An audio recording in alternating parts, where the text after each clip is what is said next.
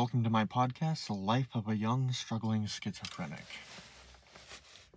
And let me tell you, right now,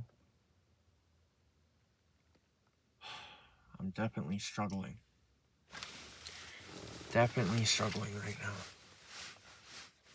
now. I struggle with, like I said, depression, anxiety, suicidal ideation.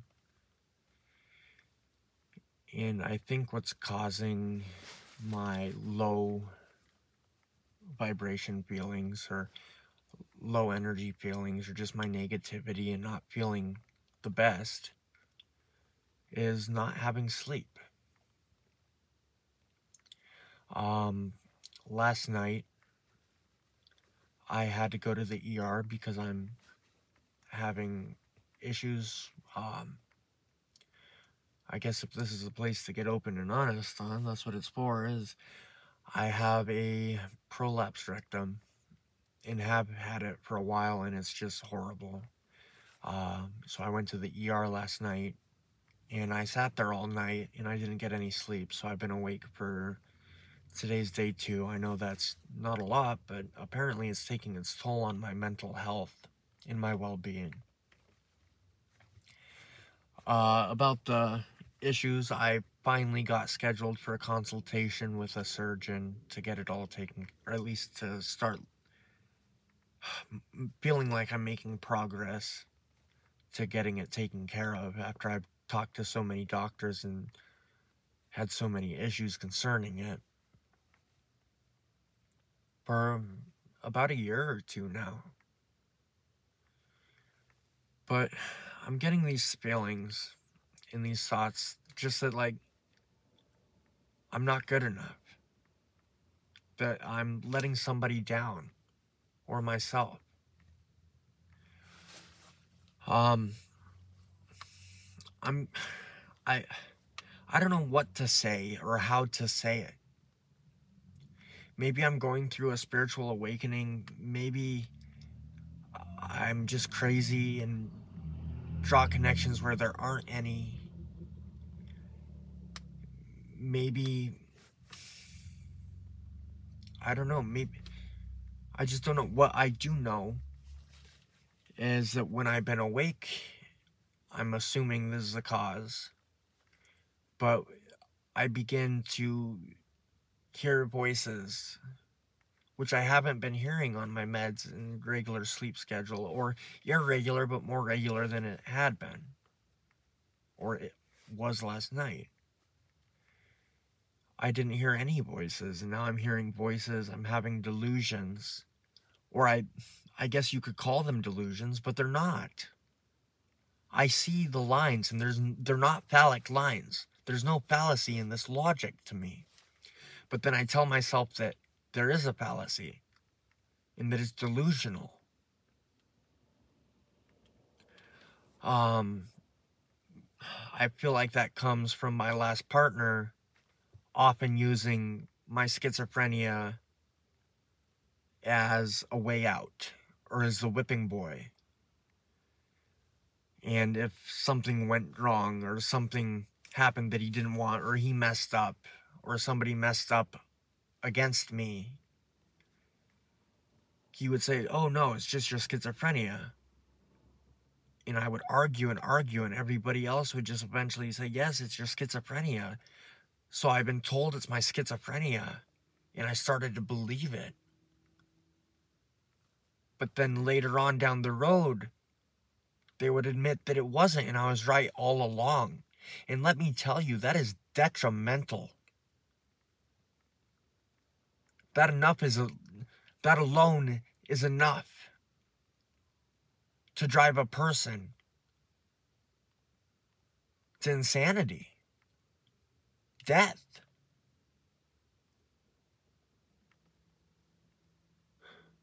Even though it might have been easier at the time to blame it on my schizophrenia, it planted more doubt than I already have. It's hard enough to distinguish, or try to, what's real and what's not. what's logic and delusion, and then second-guessing that, and then second-guessing the second guess, without somebody telling you a flat-out lie. Because now I don't know. I don't know if I can believe anybody who says it's just my schizophrenia. I don't know if I can believe myself. I can't believe myself. But I can't believe anybody else. When I first moved to Washington, I was outside one night in a man that some may consider like scary looking, just older, pale, maybe not a man, maybe not even real, walked by the bus stop that I was seeking shelter in for the night and told me two things. Remember, they can't see you in the bus stops. And trust no one.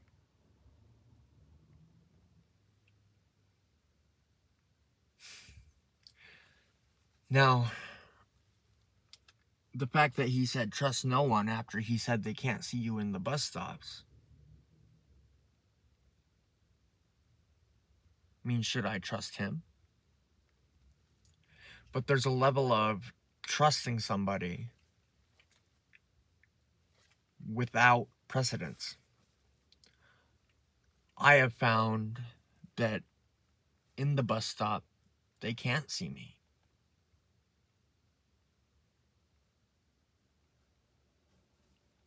People on, I'm guessing, I'm still figuring it out. This is a hypothesis. This is just what I've worked out so far. In the bus stop, people on this realm seem to be able to see me. But maybe the spirits can't? Or maybe there's some sort of level of protection within the bus stop? I don't know if that's for everybody. I don't know if that's for me or a certain group of people. But I know the voices dim down when I'm under a bus shelter.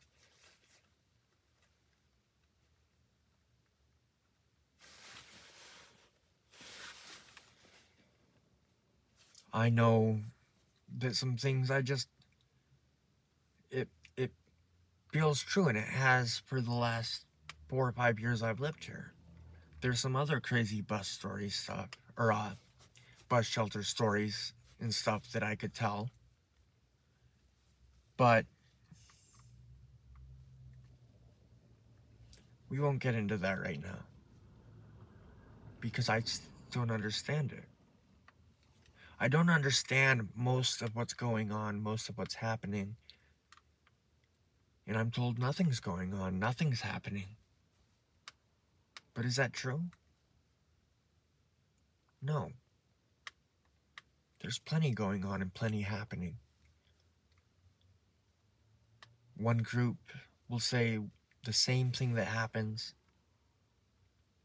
that a different group will say a completely different thing. Because it's perspective and their truth, but what's the true truth? And that's what I want to know. That's what I'm trying to figure out, and it's hard, it's difficult. Because when I think of schizophrenia, it's voices, hearing things, seeing things, delusions, feeling things sometimes. But what if those things just aren't accepted by the status quo? So they label it as schizophrenia. And I'm struggling understanding if this is or is not, because I've got the professionals telling me it's schizophrenia. Medications. Therapy. There goes a spider crawling across the windshield of the car I'm sitting in for quietness. It's the same looking kind of spider that I saw the other night when I was sitting in here talking to somebody. I heard spiders are supposed to mean good luck. I don't know. I find that spiders and bugs tend to, on some days, they draw near me. Some days, they go away from me. Some days I'm afraid of them, some days I'm not.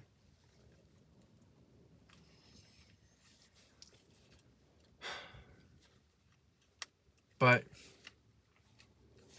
what I was saying is, the schizophrenia, what if it's not a mental illness? That spider is creeping me out, kind of is. I don't know.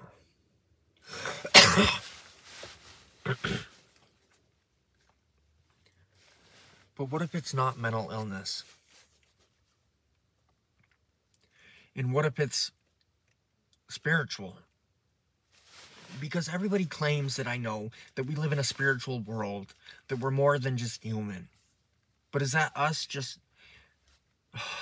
I can't even say that anymore. I can't say that is that us just trying to make ourselves feel better, because no, it is not. I know this for a fact. There are spirits. There are entities. I might not know what they serve or what purpose they are, or good nor evil. But I know they're there, and I know they're real. I posted on my Facebook. Let me pull it up real quick to get it verbatim.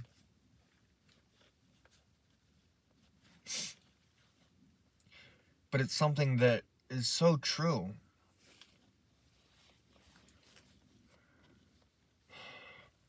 Once your eyes have seen, you can never reverse it.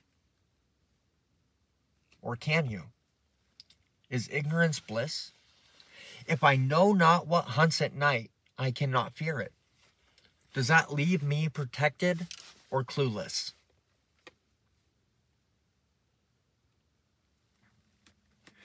I have a couple different thoughts on that. If you know what's out there, these entities that intend harm, you can defend against it. But then you're so wary and so weary of stressing about how they can get you and how they can harm you and how they can take you and misuse you and abuse you that you fret, and it lessens your quality of life.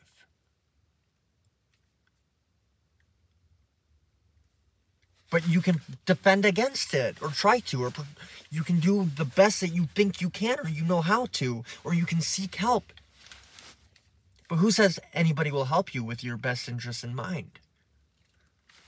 Or if you don't know about them, and you wander through the night without knowledge of them being there, or even the day without knowledge of them being there, you're stressless.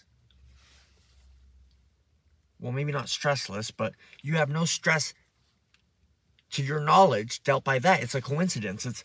This happened for some odd reason. I don't know why. I don't care why. Ignorance is bliss. The fool. In tarot, I'm realizing this. That is the definition of the fool. Your zero card.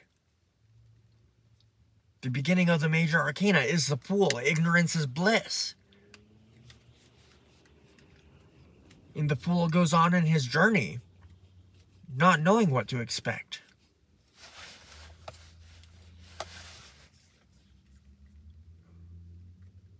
Wow.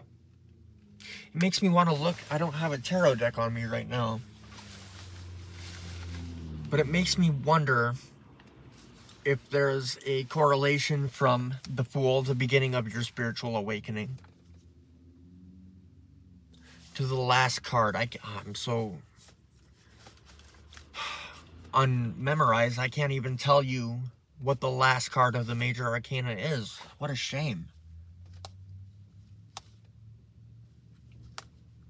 But I'm wondering if there's a correlation between 0 to 1 to 2 to 3 and up. Is it like 0, you're You're the Fool. It began. To the World, I believe, is the last card of the major arcana. And that's what you understand at the end of your spiritual journey. I'll have to look into that and get back to you.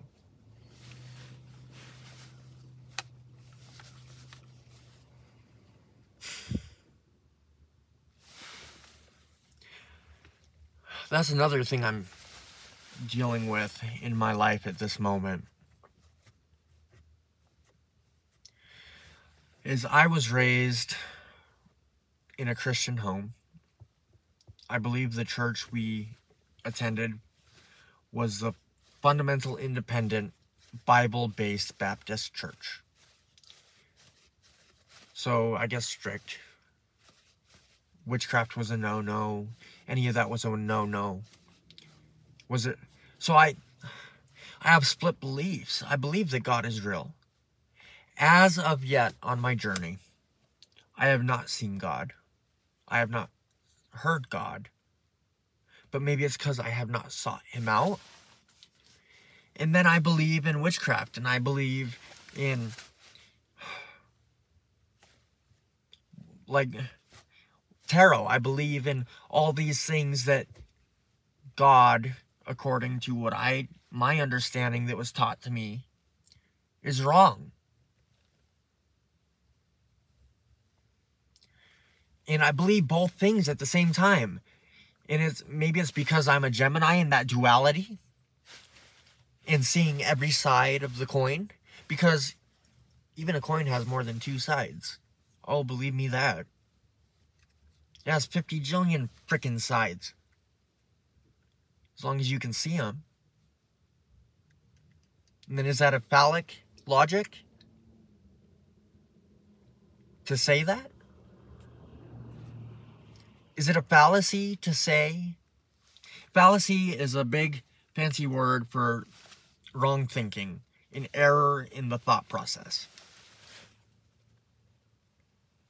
Look it up. I don't have the brain power to remember it right now, but it's pretty much like there's a fallacy in your logic. There's an error.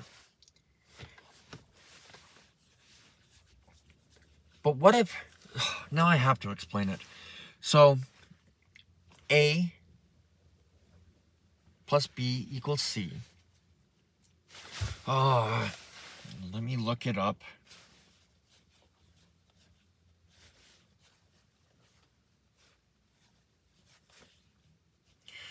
Thank goodness for the internet, because I can't remember anything.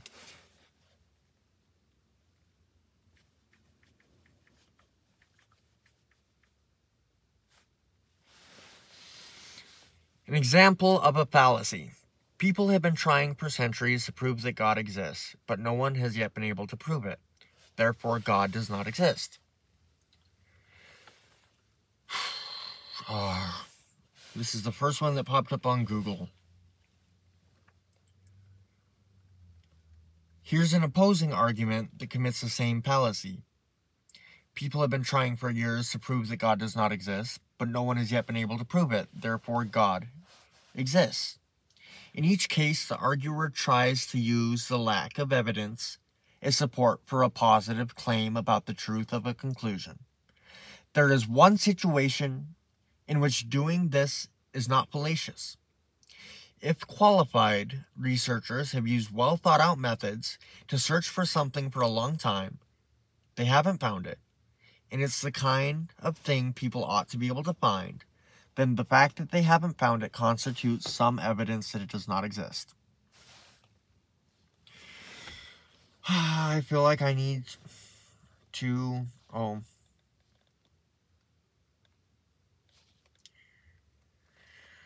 This is coming from writingcenter.unc.edu. I don't know if I'm going to get sued for doing this or reading that.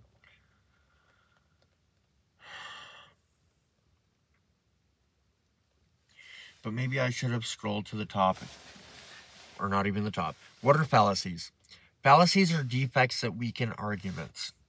By learning to look for them in your own and others' writing, you can strengthen your ability to evaluate the arguments you make, read, and hear. it is important to realize two things about fallacies. First, fallacious arguments are very, very common and can be quite persuasive, at least to the casual reader or listener. You can find dozens of examples of fallacious reasoning in newspapers, advertisements, and other sources. Second, it is sometimes hard to evaluate whether an argument is fallacious. An argument might be very weak, somewhat strong, or very strong.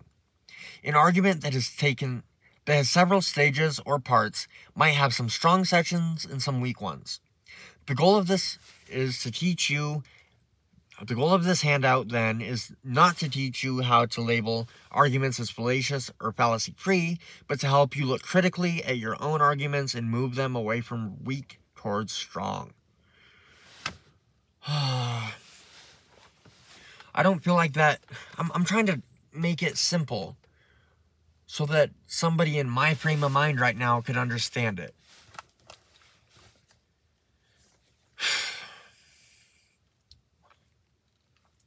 A fallacy is pretty much like, it's a truth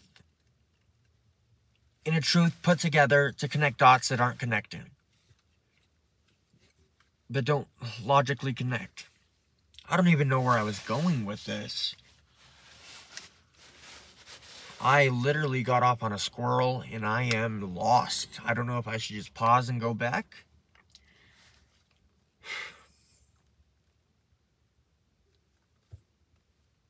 Oh, I was talking about how, like, the duality. I overthink everything, but is it overthinking to think something through critically?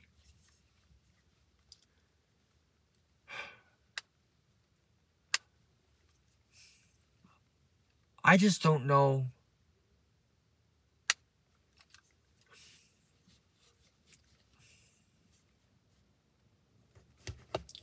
We're just going to change the subject. We're going to turn the car on, roll down the window, and light a cigarette. Interesting fact. I found out that...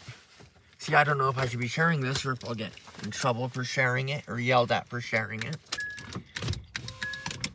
I don't know why I would, because are you not supposed to share things when you're going through what could be a spiritual awakening? Because when I ask anybody who says they've gone through a spiritual awakening anything, they kind of tell me, you'll figure it out, or, I don't know, what's it mean? So is it breaking some rule or code of ethics if I share what I know and try to process it? Or will it lead you astray if I'm going down the wrong rabbit hole? What I'm going to say is test your spirits. Might be John 1 4. Take what I say and see what's true or not. But don't take it as gold. I guess that's the best thing I can say. But anyways, one night, on a crazy adventure I don't feel like getting into, the spirits told me, or I believe it was the spirits. It could have been myself. I don't know. I'll have to tell you about it sometime and you can tell me. But I've been saying the spirits. So that's what I'll say right now. Is the spirits told me that cigarettes are not cigarettes. They're torches. Whatever that's to mean. I've heard other people call them torches as well. And then when I ask them about it, they don't tell me, or they say, I didn't say torch. I didn't say that. Or, I don't remember saying that. But I'm going to light my torch and see where things go.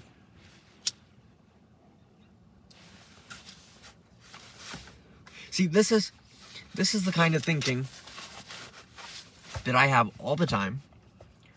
This is why I thought I'd make a podcast out of it, because I hope you're enjoying it, or at least learning from it. It feels, I'm feeling better having talked about, like, my thoughts. I feel better now.